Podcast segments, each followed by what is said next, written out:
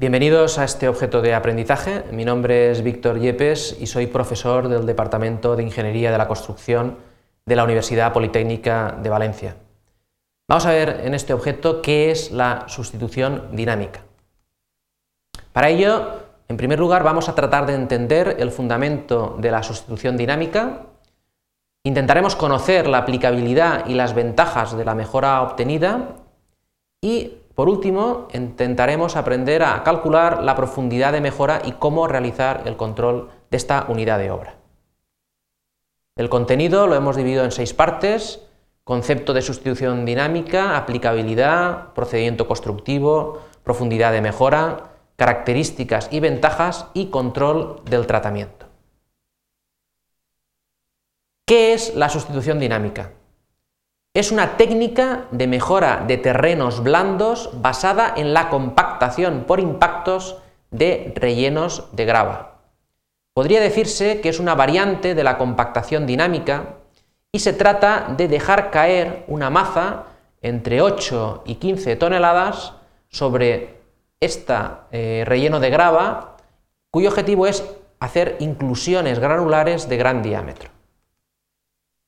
¿Dónde se aplica? En terrenos fundamentalmente cohesivos, como arcillas blandas o muy blandas, con algunos metros de espesor y o apoyados sobre un sustrato rocoso. Se trata de estabilizar y reducir los asientos en los terraplenes. Y por ejemplo sirve para aplicar sobre ellos grandes cargas repartidas y puntuales. ¿Cuál es el procedimiento constructivo? En primer lugar, se trataría de extender una capa granular en superficie de varios decímetros. Luego, punzonaríamos el suelo en puntos prefijados mediante esta maza. Rellenaríamos con grava el cráter resultante y volveríamos a golpear para hacer penetrar esta grava por desplazamiento.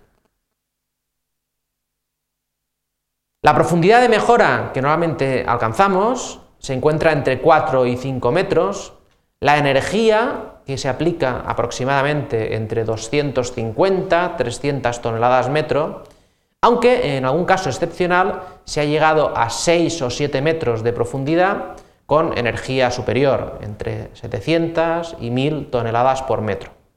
Todo ello Va a depender esta profundidad de mejora de la consistencia del terreno blando, del espesor de la capa granular superficial, de la energía por golpe y, como no podía ser de otra forma, por el número de golpes.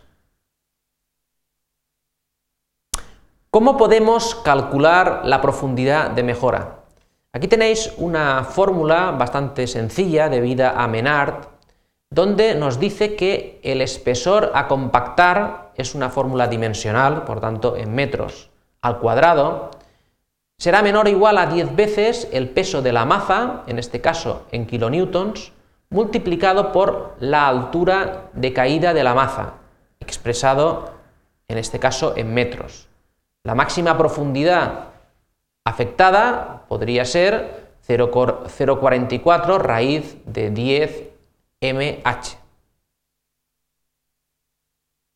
¿Qué características y qué ventajas tiene este procedimiento constructivo? En primer lugar, una alta tasa de incorporación de material, puede llegar al 20, incluso 25%. Una muy alta compacidad de las inclusiones.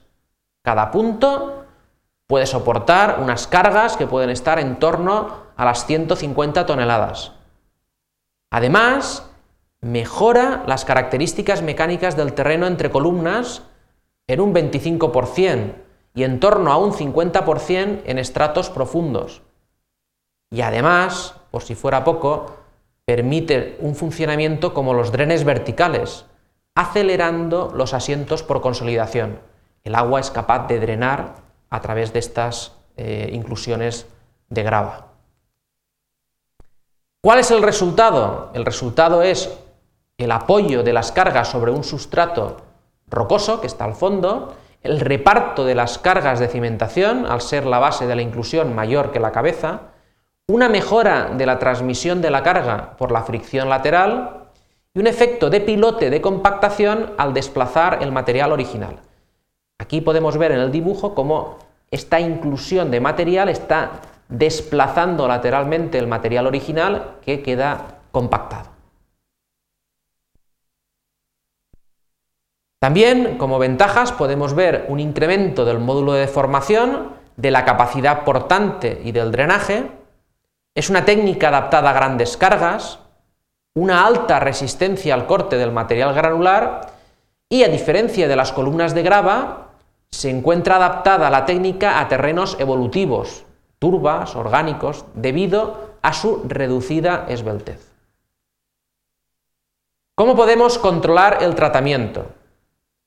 Previo al comienzo del tratamiento hay que realizar una nivelación, una medición de las presiones intersticiales y también del grado de compactación.